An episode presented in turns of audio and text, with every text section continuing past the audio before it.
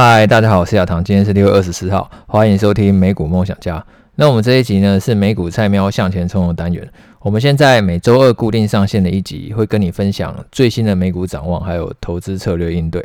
而周五呢，则是跟你介绍美股的投资基础知识，从开户到分析都能独立上手，一起在股海淘金。那我们上一个菜喵向前冲的单元啊，是跟你分享说我怎么去评估经营层的。我第一个呢会去观察说经营层的过去承诺呢有没有兑现，然后再来呢是观察经营层的言行，然后最后一个呢，我觉得最有用的指标就是直接看一下说经营层的持股市值是不是大于所领的酬劳。然后我们以那个巴菲特还有马斯克来当做一个例子嘛，他们年薪呢几乎都是领底薪，是全美国呢领最少薪水的 CEO，可是呢却持有很多公司的股票。那你投资这样的公司呢，你就会很放心，因为你知道呢，CEO 跟你呢完全就是站在同一条船上了，所以呢，你并不用担心说，诶，他可能会做出呢违背股东利益的政策。长期来讲的话呢，对于公司营运发展都是好事。那公司营运如果长期向上的话呢，自然会带动呢股价长期的上涨。那我们这一集呢，接着要来讲估值。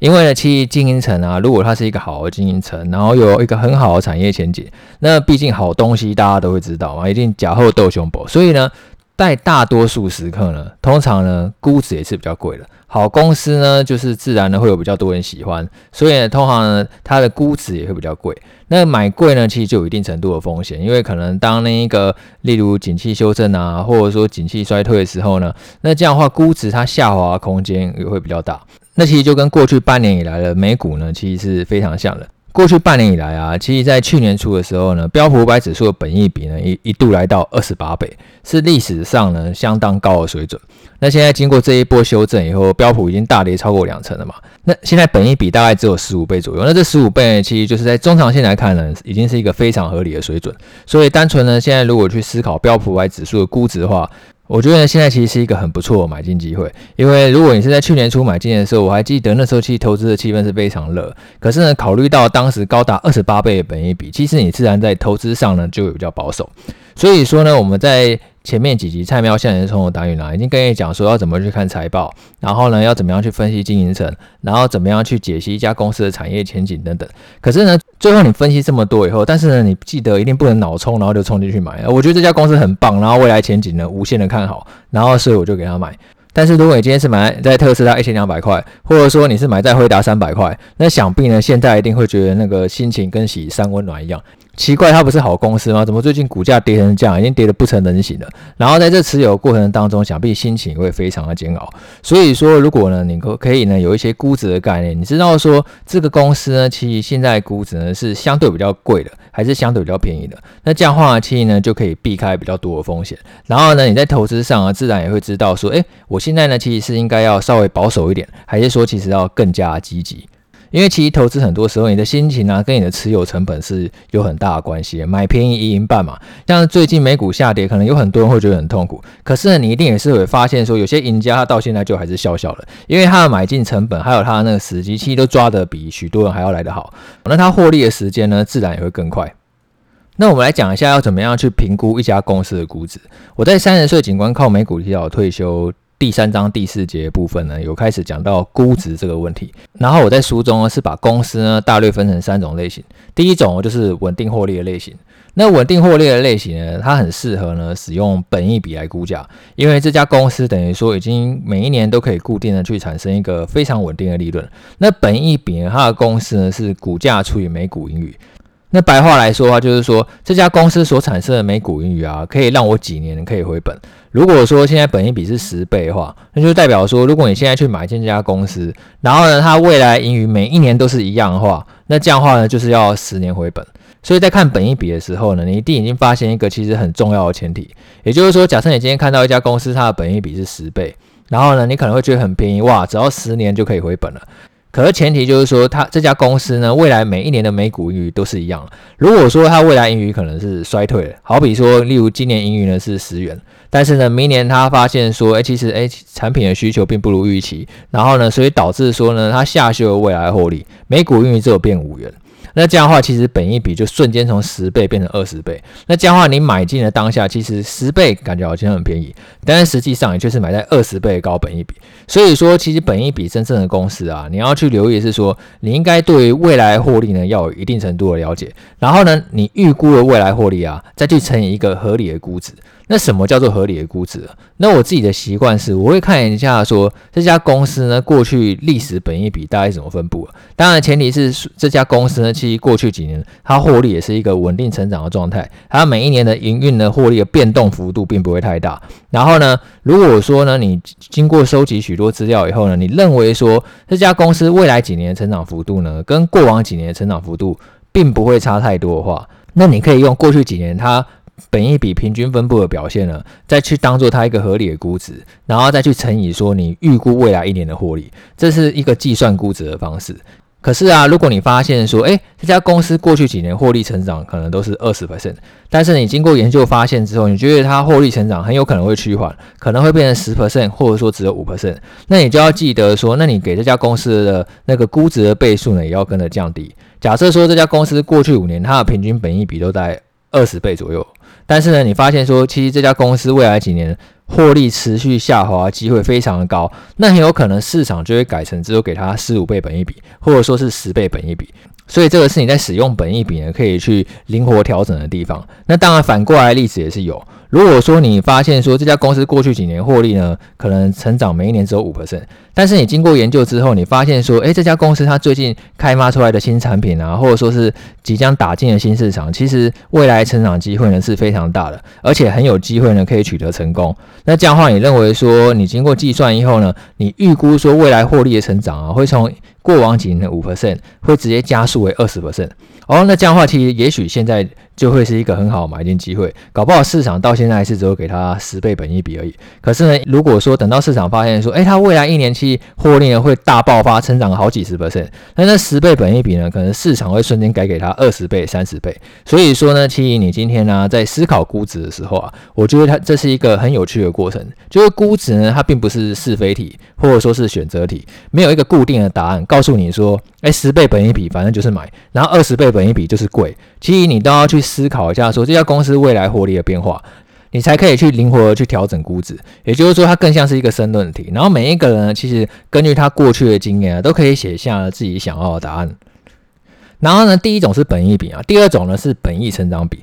那本益成长比呢，最早是彼得林去提出的。本益成长比的公式呢，是本益比呢去除以呢过去三年的平均营运成长率。然后如果大于二呢，就是高估；小于一呢，就是低估。那好比说呢，辉达呢，过去三年的盈余呢是翻倍的，平均每一年呢成长超过三成。那现在呢，辉达本益比是四十三倍嘛。那我们过去三年的每股盈余呢，就用成长百分之三十来计算好了。那你四十三倍的本益比再除以三十，等于大概一点四。换言之，辉达本益成一成长比呢，差不多是一点四左右。那小于一是低估，大于二是高估。也就是说，辉达股价现在差不多已经是腰斩了嘛。那差不多股价已经是回到一个相对合理的水准。不过我自己啊，因为这本书已经是二零一九年写，我自己现在其实是比较少用本益成长比去看一家公司。我现在其实反而就相对，我觉得人到了一个境界以后，其实他会开始去用减法，就是你的投资哲学已经越来越成熟，其实你就不见得说需要真的那么多，好像各式各样的公司，反而你会用最简单的一种，其实就是本益比就好。本益比其实就已经很好用，你可以看一下说这家公司呢过去历史的本益比变化，然后再去思考它未来获利的成长预期，然后就该去给他一个合理的估值倍数。然后当然也提醒大家，你在给他合理估值倍数的时候呢，你也要去思考一下说呢，现在利率环境是什么样子？因为呢，其实呢，并不是说只有去思考这家公司而已，外在利率的环境变化呢，也一定会影响这家公司的估值。例如说，我觉得呢，过去半年呢，其实市场就给大家，包含我都上了一堂很好的课。因为呢，联总会它在不断提高升息预期的关系，所以说呢，其实已经预计说年底的利率呢可能会到百分之三点五嘛，那跟那个二零一八年的利率水准呢是差不多的。那同样都是十五倍本益比啊，如果说联总会是在零利率，那这十五倍本益比呢是很有吸引力的。可是呢，联准会利率如果越升越高，升到三 percent、五 percent，等于说我放银行期就可以领到三 percent、五 percent 的无风险报酬。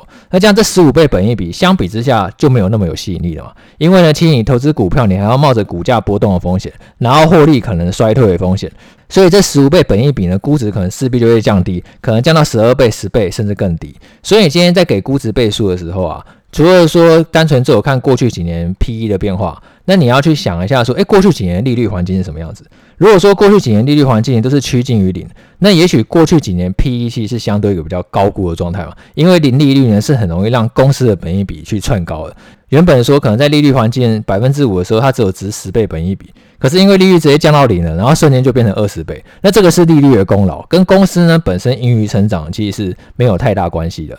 所以你今天在评估一家公司估值的时候啊，可以去思考一下两个因素。第一个当然就是未来获利成长的变化，然后第二个呢，其实就是未来利率环境的变化，然后再去综合评估，说你认为呢，说这家公司应该值多少钱？再来呢，我在书中提到第三个方法呢，是股价净值比。那为什么会使用到股价净值比这样的公式呢？因为呢，不管是本益成长比或者说是本益比，其实最终都是需要说这家公司必须是要赚钱的。可是有的时候公司可能刚好不赚钱，或者说因为它是很典型的景气循环股，景气好的时候就大赚，然后景气差的时候呢就大跌。这时候呢，我们就会改用股价净值比，也就是说用股价去除以每股净值。不过我现在也比较少用股价净值比了，因为这边是二零一九年的书嘛。我现在其实比较常使用的是股价营收比。假设说我真的遇到说，诶，这家公司它目前还是刚好是亏损的状态，它可能是景气循环股，好比说能源股，例如说艾克森美孚啊，然后雪佛龙等等，或者说是可能一些刚创业的一些云端公司，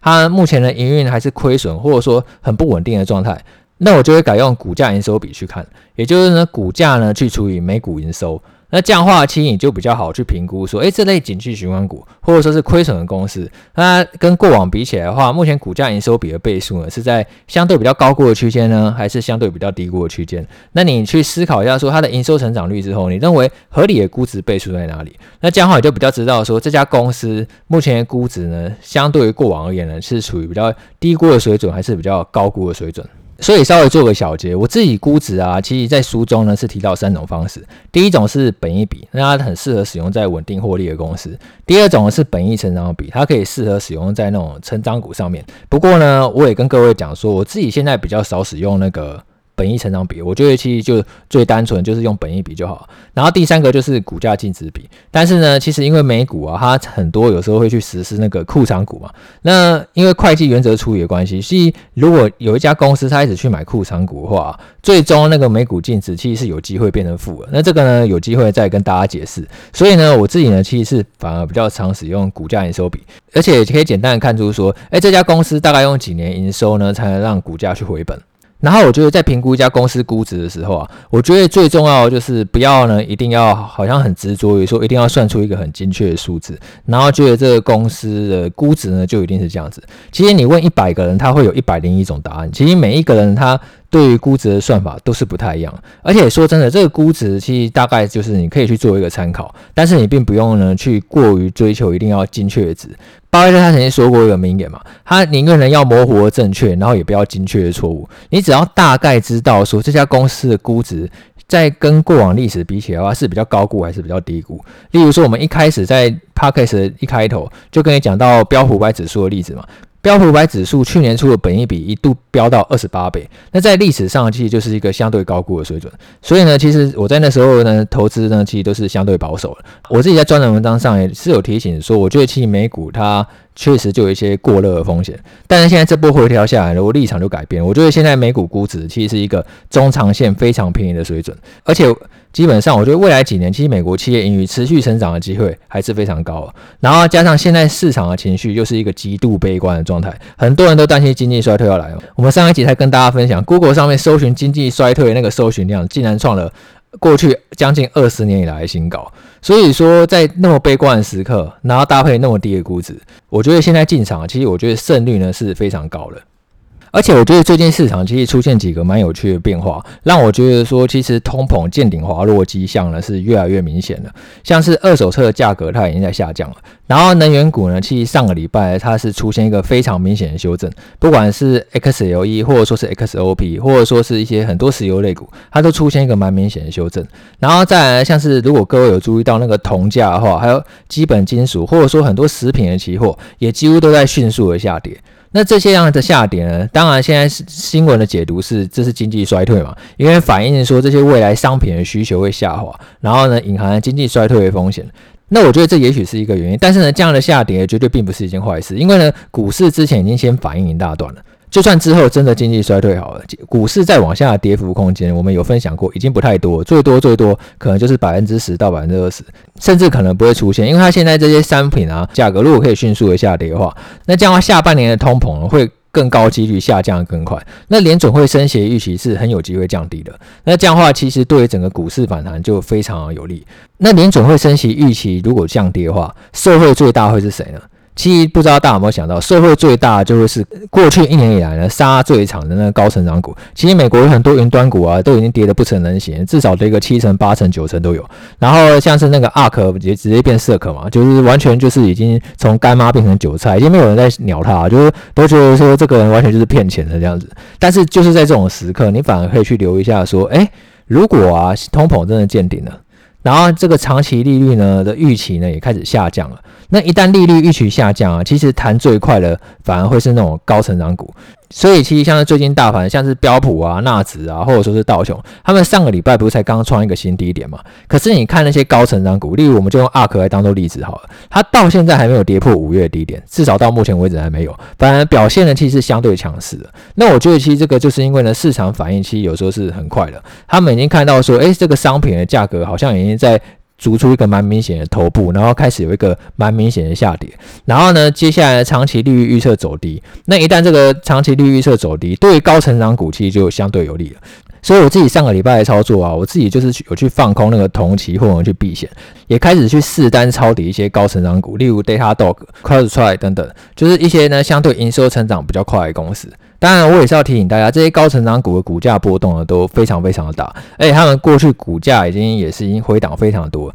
所以呢也是有可能呢，这只是一个跌势的反弹，不代表说未来一定不会破底。特别是已经股价波动那么大的情况下，你那个设停损就一定要更积极。然后我操作的相对来讲的话，也比较不会持有那么长期。所以假设说你对于那种交易啊、设停损啊，可能没有那么熟悉的话，我觉得呢，其实操作上来讲，我还是以一些稳健的大型股为主就好了。例如像是辉达、特斯拉、Nike 啊等等的这些相对比较高成长的公司呢，可能你本身呢对于这种资金控管啊，或者说是风险控管，我觉得它那个要求呢是更加严格的。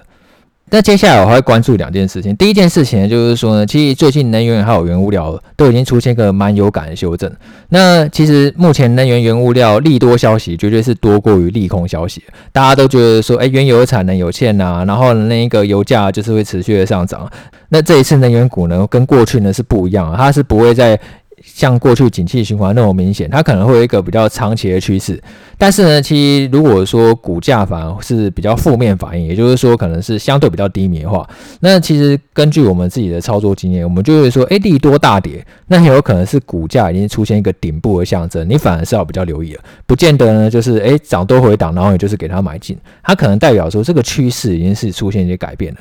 那反过来说，其实过去半年杀很凶那些科技股啊、成长股啊，利空也开始越来越多嘛，现在很明显是利空消息，然后多过那一个利多消息。大家都已经在开始传说，哎，可能会去下修财测。那我觉得七月初呢，其实就是一个很好的一个时间点，因为七月初期就有很多美国大型科技公司啊，又开始呢去陆续公布第二季的财报，还有第三季的展望。那我可觉得可以去看看说，哎，这些公司会不会去下修财测？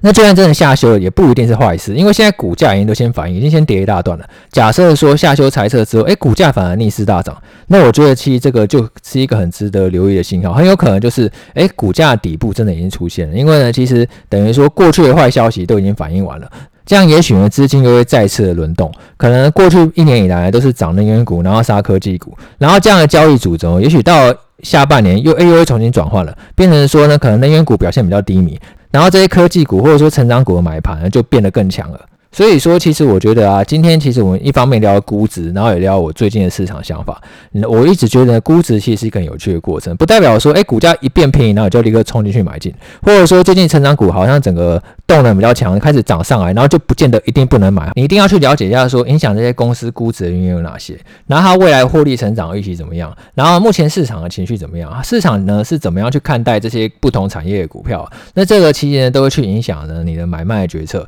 并不会说只有一个单一因素，然后就可以影响全部的决定。而且每一家公司它的成长预期都是随时可能会改变的，很有可能它过去是一个高成长股，然后在未来几年变成一个比较缓慢的成长股，然后或者说反过来，它过去几年成长很缓慢，然后但是因为它刚好新品大爆发，摇身一变变成高成长股。像是我今天看到一个新闻，脸书、Netflix 还有 PayPal 呢，这三家科技股啊，其实在过去来讲的话，大家可能都会觉得说，诶，它是成长股，也就是说它是成长动能比较快。可是呢，现在罗素他反而去宣布说呢，他把它给纳入那个罗素一千的价值指数，也就是说，他认为呢，这几家公司呢，根据他们一些量化指标，就是例如本益比啊，或者说是预期未来成长等等一些特征呢，他觉得呢，脸书、Netflix 还有 PayPal 已经不算是成长股了，已经是价值股那假设说这些量化指标真的可以去如实反映说未来获利成长预期的话，那你就要留意说，诶，也许 Meta、Netflix 或者说是 PayPal 啊，它可能享有的本益比啊就没有过去那么高了。当然，罗素在调整这些指数权重的时候啊，他们主要依据还是量化指标。你可以再深入的去研究这几家公司，然后去思考一下说，诶，它回到过去的高本益比的机会到底高不高？所以我觉得投资其实它真的就是一个很有趣的过程，然后就好像在拼图一样嘛。如果你说你可以拿到拼图越多的话，你看到的全貌呢就越完整嘛。像以前不是有一个瞎子摸象的故事嘛？这一群瞎子呢，他们因为眼睛看不到嘛，所以他们从来都没有看过大象，然后他们就决定呢一起去摸摸大象长什么样子。然后摸到大象肚子的人，他就觉得说，诶，大象就像一面墙一样。可是呢，摸到大象耳朵的人，他觉得大象好像一把扇子；然后摸到大象尾巴的人，他觉得大象好像一条绳子。就每一个摸到的地地方不一样，他就觉得说大象是长什么样子。可是实际上是没有人可以看到全貌了，因为他们根本不知道说大象其实是一个很大很大的东西。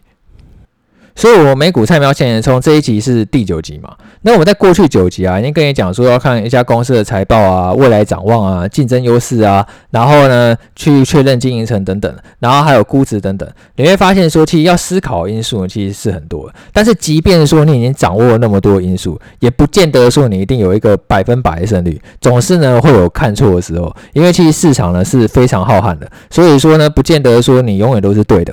它不会有一个固定的公式存在，必须要保持开放的心胸呢，一直去持续的学习。我觉得这几年在投资的过程当中，然后每一次呢去看待市场的波动，然后去理解背后原因的时候，其实在这无形之中，我真的觉得我学到非常多的东西。我觉得最重要的就一定要学会呢了解最近市场到底发生什么事，然后尊重市场，理解市场，然后顺势而行，然后呢就是不要以偏概全，然后呢带有成见，拿着锤子的人到哪都会想钉钉子。可是市场从来不会是一个单一因素所决定的。它一定是一个综合思考去评估的过程。好，那今天就先录到这边了，我们下次见，拜拜。